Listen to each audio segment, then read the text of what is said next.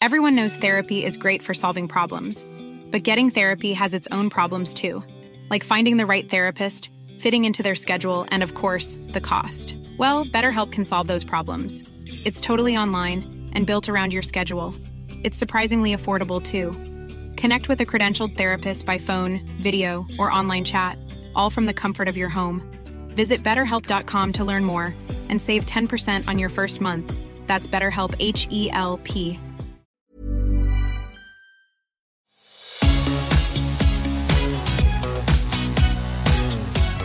Welcome back to My Millennial Investor. Today we are recapping the crazy, difficult investing year of 2022. I've been investing for more than half of my life at this point. I bought my first stock at the age of 20, and since I am on the older side of the millennial generation, that is 20 years of investing for my 40 years of life.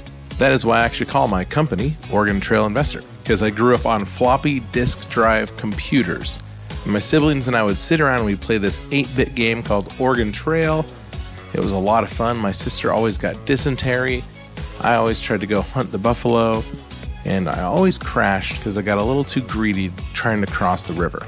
Anyway, we would play this game. It's based on the people taking a wagon trail from the Midwest of the United States out to Oregon and Washington and California in the early days of American settling. Anyway, I'm old enough to have called my first girlfriend on a phone connected to the wall with a really long cord. It reached all the way to my bedroom 15 feet away. So that means I'm also old enough to have been investing in years like 2022, in the downturns in 2008, in the bad market of early 2000s. Sometimes that stuff isn't a lot of fun. The ups and downs in markets are expected, but they're not ever really fun. I mean, the ups are fun, but the downs aren't really that great at the time. And that's what we are recapping on today's show, the not-so-fun year of 2022. And you're listening to My Millennial Investor, the show where I search the financial world for the most up-to-date investment ideas, market trends, and income streams so you don't have to. I'm your host, Nick Bradley. Let's get into it. Let's start with a fun fact. Fun fact time. Did you know that a study was conducted in 2013 that found 56% of pilots have fallen asleep while flying a plane? And 29% of those pilots had woken up to also find their co-pilot asleep. Yikes. That was today's fun fact. Okay, so we know that in 2022, it was not a good year for stocks. After a banner year in 2021, which the S&P 500 ETF, SPY, it's put out by Spyder, that produced a positive total return, which is price appreciation and dividends, of 29% in 2021. Everything started to fall apart real early in 2022. Supply chain problems from COVID, rising inflation, war with Ukraine, rising interest rates, all of these things drove the SPY to a negative total return of 18% in 2022. And I've seen different facts. I think that is the right one. I've seen negative 22% when you look at different things. I've seen 18%. I've seen negative 20. So if I just round to negative 20, just give me some grace. Anyway, stock prices were hit by declining valuation multiples, which we've talked about before, and companies are lowering their guidance, which means on their earnings calls, companies are like, look, do not expect much from us in 2023. Earnings aren't going to be great, and don't expect us to just knock things out of the park. We're trying to get ourselves into survival mode here. Well, growth led the market in 2021, and boy, did it get hit in 2022. The NASDAQ, which is full of tech and growth stocks. You've heard me talk about ticker symbol QQQ. I really like QQQ. I think it is a good index, but it has just gotten crushed, and the QQQ tracks the NASDAQ 100. Well, it declined 33% when you include dividends in 2022. I'm not going to keep saying 2022. All of this is 2022. We clear with that? All right. Similarly, the iShares Core U.S. Growth ETF, which is ticker symbol IUSG, was down 29% when you included dividends. The frothiest stocks in 2021 were SPACs. A SPAC, if you do not know, is a special purpose acquisition company. Boy, they were all the rave in 2021. I'm thinking about doing a special episode talking about SPACs because it was such an anomaly. It was this crazy thing. A SPAC is a way to bring a private company to the market to be able to purchase a stock without going through the difficult process of an IPO or initial public offering. So a SPAC company is just designed, it builds a whole lot of money, and then that company with all the money buys a private company, or at least part of a private company, and then brings that company to market. One of the SPACs I was involved with last year purchased electric vehicle company Lucid, and then now that stock turns from whatever it was before into Lucid stock, and then now you are a partial owner of an electric vehicle company. So that was one particular example in 2021. Anyway, SPACs just got crushed. Aggressive growth stocks, typically which were SPAC involved, just got beat down. There's a SPAC ETF, ticker symbol DSPC, was down 75%. Kathy Woods, we've talked about her before. She is the brainchild behind ARK Innovation ETF, ticker symbol ARKK, and she invests in a lot of growth-heavy and tech-heavy stocks. And she was the ARK fund, ARKK, was down 68%, even after including dividends. And then there's our friend Bitcoin. Bitcoin was down only 65%. And really, when you look at some of the tech stocks, you're like, hey, Bitcoin held its own. Is now a time to buy Bitcoin? Probably not. When you look at the monthly chart of Bitcoin using technical analysis, it seems that Bitcoin has a future, and that future is going to fall from the current $16,000 price down to at least $14,000. It's guaranteed. You're getting a Nick Bradley guarantee here early in the year that Bitcoin will touch $14,250 this year, and I think pretty shortly. And literally, when you look at the chart, $6,000 per Bitcoin is a mathematical possibility, even though it's unlikely. Either way, if you're a Bitcoin holder or if you're looking to possibly get into Bitcoin, there is still some room for falling, and the bleeding is not over yet. So sit tight, keep your money on the sidelines. I do not recommend them. Officially, let's just be clear, I'm not recommending anything. But if it was my money, I am just watching the demise or the quick fall or the falling knife of Bitcoin, and I am not getting anywhere close to it right now. Okay, let's move on. Bonds. Bonds are supposed to be, and classically have been, a safe haven from stocks. And guess what? They totally failed in 2022. Bonds were hit by rising inflation and rising interest rates and performed even worse than many stocks. The iShares 20-year Treasury Bond ETF, which is ticker symbol TLT, was down 31%. A bond being down 31% is an anomaly. That is like, yikes. You don't see that much. And when you do, you know there's something crazy going on in the market. 2022 was a terrible year for the classic 60-40 portfolio. 60-40 portfolio is a diversified portfolio of 60% equities and 40% bonds. It's kind of been the go-to diversified model for many years. And if you used you can actually build this portfolio just using two total market funds. And you can use them from any company, but I did some research and I looked at Vanguard. Vanguard has a total bond fund, ticker symbol BND, and the Vanguard Total Stock Fund, VTI. If you had done the total bond fund and the total stock fund, 60-40%, in reverse, I guess, so 40-60 in this particular instance, you would be down 16.77% last year.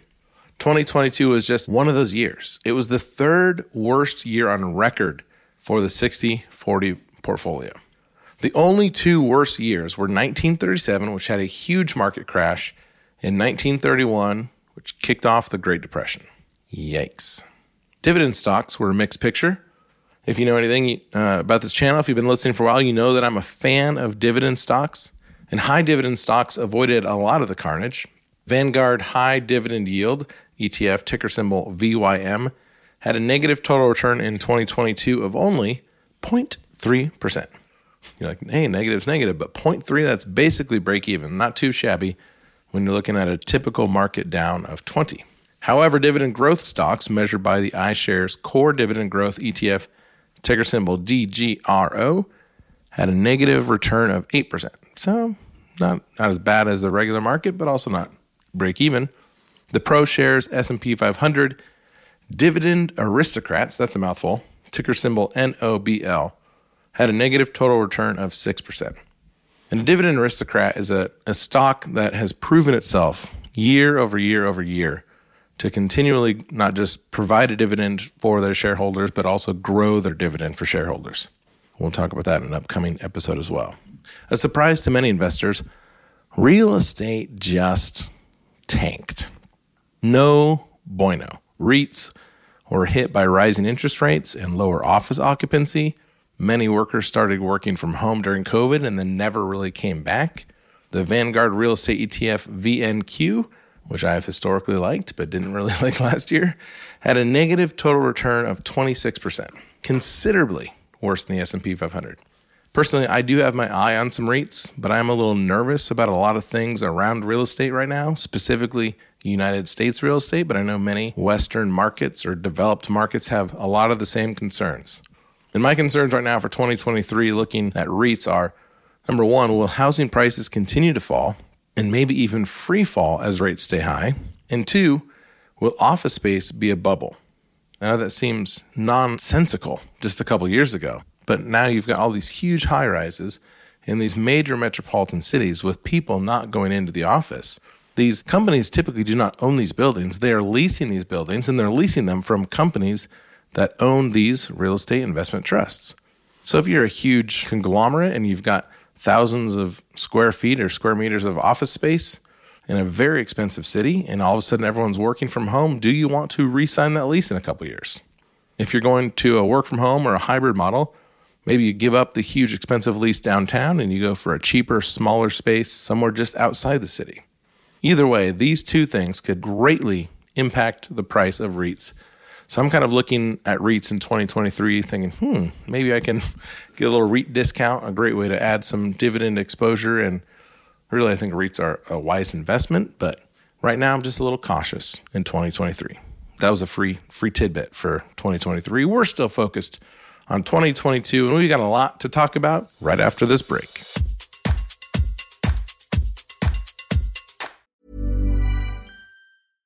Hey, I'm Ryan Reynolds. At Mint Mobile, we like to do the opposite of what Big Wireless does. They charge you a lot, we charge you a little. So naturally, when they announced they'd be raising their prices due to inflation, we decided to deflate our prices due to not hating you. That's right. We're cutting the price of Mint Unlimited from $30 a month to just $15 a month. Give it a try at mintmobile.com/switch. $45 up front for 3 months plus taxes and fees. Promo rate for new customers for limited time. Unlimited more than 40 gigabytes per month slows. Full terms at mintmobile.com. Hiring for your small business? If you're not looking for professionals on LinkedIn, you're looking in the wrong place. That's like looking for your car keys in a fish tank. LinkedIn helps you hire professionals you can't find anywhere else, even those who aren't actively searching for a new job but might be open to the perfect role. In a given month, over 70% of LinkedIn users don't even visit other leading job sites. So start looking in the right place. With LinkedIn, you can hire professionals like a professional. Post your free job on linkedin.com/people today. There were some bright spots in 2022. I know we've talked about a lot of carnage and difficulty, and there has been no short supply of bad stories about investing in 2022. But energy was one sector to really own if you had the foresight in 2022. I guess we all should have known this, right? Warren Buffett made a splash in early last year when he purchased, get this, $12 billion of OXY stock. OXY is a gas stock here in the States. And when Warren makes a purchase of $12 billion of something, we should probably take notice and we should have followed suit. Disclosure, I did follow suit after he filed his quarterly, and he has to, every time he makes a purchase at once a quarter, he has to tell the world what he's done. All hedge funds and managers have to do that. So when I saw that he had purchased $12 billion of Oxy, I purchased some shares of Oxy. Well, Oxy ended 2022 up 117%. I only ended up 17%. I missed the 100% move, but I guess Warren got in early and I got in late. Regardless, Oxy, energy sector, was a great return in 2022. If you wanted to look at the energy sector as a whole, there's an energy sector ETF, XLE, and it had a price appreciation of 52% last year. When you include dividends, it was up by 65%. Yowza. All right, so 2022. Energy was the bright spot. Everything else was the dark spot. there was one thing that caught my attention all last year, and people that I follow on Twitter and some different financial people that I follow in different areas were making a lot of comparisons of 2022 and 2008.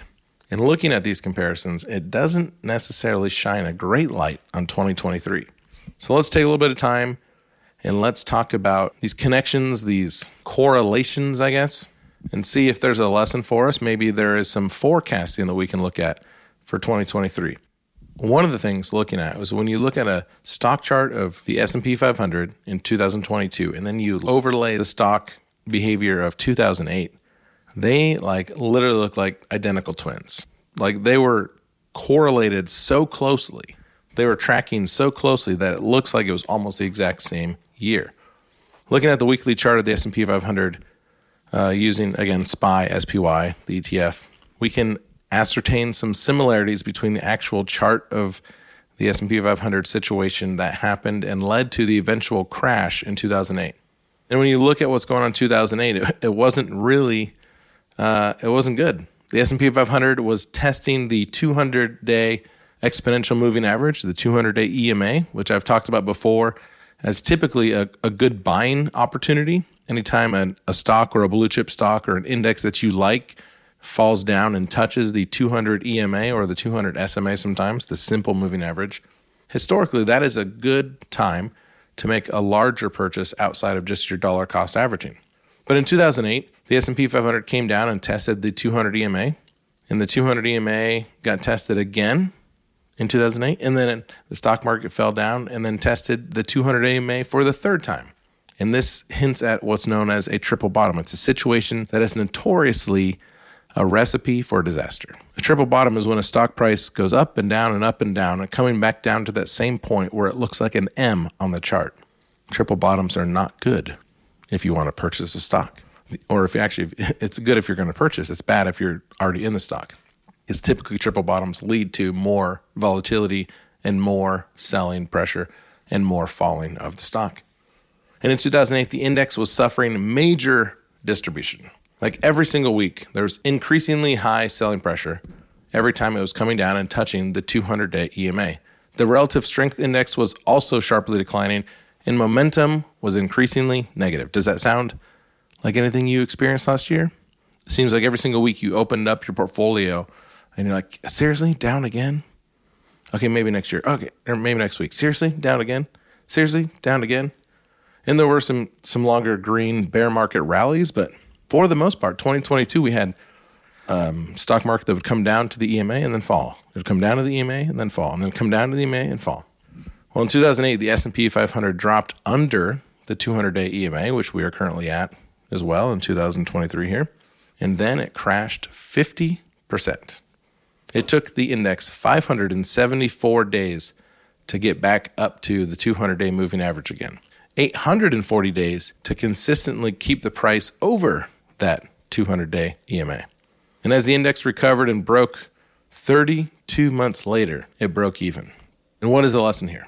Maybe don't be too eager to make large purchases all at once here in early 2023. Keep dollar cost averaging and perhaps expect a big fall like we saw in 2008 because things are going to continue to be frothy. And right now, if things continue to match the chart of 2008, we can expect a large fall in the stock market in 2023. As we close, I want to discuss the good, the bad, and the ugly of my personal investing decisions in 2022. This is not advice. Here's where I did one good thing, and then here's some bad stuff that I did of 2022. Let's start with the good. I started a side portfolio, completely new account with different money, so I'm not getting my long-term investments mixed up with kind of my short-term 2022 musings. So I was doing something called the wheel strategy. And a wheel strategy is when you start your investing with a cash-secured put, and I've done an episode on cash-secured puts before. A cash-secured put is a way to get paid to own the stock if the stock falls to your set price that you've negotiated. I did a whole episode in December in 2022. It's titled, How to Make Money in Any Market. If you want to learn about cash-secured puts, after this is over, go click on that one. Anyway, So I would sell a cash secured put using a delta, which is a risk level of 0.10 or less, to make it even less risky, that I would be assigned to that stock. Typically, I would not be assigned, and at the end of that week, I would sell from Friday to Friday. I would collect a premium, and then I would sell another cash secured put contract for the next week to collect more premium.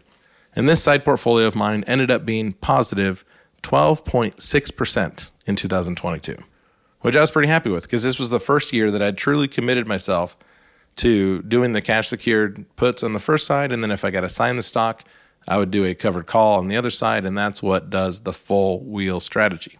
So considering the S&P 500 was down 20% and that particular side portfolio of mine was up almost 13%, I would say that was pretty good and a pat on the back deserved for myself. Okay, now the bad. Early in the year, I was committed for some dumb reason to buy 100 shares of the S&P 500 using the ETF SPY, SPY, on the very first trading day of the year. For some reason, I thought it would be fun to see what happened to the whole thing. I was still hopeful that it was going to be going up and to the right. I didn't really do any research. I didn't look at a chart. I didn't do any technical analysis. I didn't even dollar cost average. I just bought the shares of the S&P 500. I went all in, 100 shares. And well, you know the rest of the story, that investment is down 20%. Or if I had just dollar cost averaged, which we talk about a lot, which I always think is the best way for every investor to get started and should be continuing to do with your investing money. Dollar cost averaging, had I done that over the year, the exact same amount of money that I ended up putting into the S&P 500, I would be up $8,000 compared to where I'm at now. Now, let me be clear. I wouldn't be positive $8,000, but I would have had an $8,000 benefit, because by dollar cost averaging, let's say I put in the same amount of money on the beginning of the day of each month, instead of just putting all $48,000 on January 3rd, had I divided that $48,000 over the year and dollar cost averaged on the first of each month, instead of 100 shares, I would actually own 117 shares. And instead of being down negative 20%, I would only be down negative 13%. And I would have 17 extra shares. So make a plan, stick to that plan, and hopefully have dollar cost averaging as a part of that plan. All right, now the ugly, as we finish up. I bought too many electric vehicle stocks in 2022. I lost money on NIO. I lost money on Tesla, and I lost money on Rivian. I made money, as I talked about earlier, with that one SPAC acquisition that ended up purchasing Lucid electric vehicle company. I did that early in the year, and I got cocky, and I thought everyone's going to go green. EVs and hydrogen and maybe some other future technology is the future of cars. Petroleum cars are going to the wayside, and everyone's going to be buying electric. And that type of overconfidence leads to negative results. And I lost thousands of dollars that I really did not want to lose last year. So buying too many electrical vehicle stocks was my 2022 ugly. And that, my friends, is a lesson to learn. That's also our show for the day, the 2022 recap. Remember, although the S&P 500 may historically average 10% per year, it rarely actually does 10%. Normally, it's up 25, it's down 5, it's up 8, it's down 18, it's up 34, and you average 10%. So keep the big picture in mind. Investing creates wealth, and wealth creates freedom. You want your money making you money. And that's why we listen to this show. That's why we do the research that we do. And that's why we continue to invest. You're listening to My Millennial Investor, the show where I search the financial world for the most up-to-date investment ideas, market trends, and income streams so you don't have to. I'm your host, Nick Bradley, and we'll see you next week.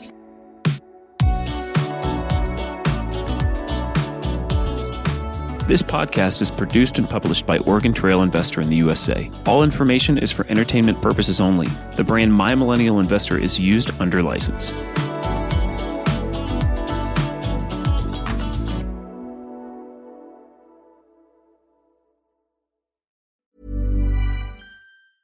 Mom Mom deserves the best, and there's no better place to shop for Mother's Day than Whole Foods Market. They're your destination for unbeatable savings, from premium gifts to show-stopping flowers and irresistible desserts. Start by saving 33% with Prime on all body care and candles. Then get a 15-stem bunch of tulips for just $9.99 each with Prime. Round out Mom's menu with festive rosé, irresistible berry chantilly cake, and more special treats. Come celebrate Mother's Day at Whole Foods Market.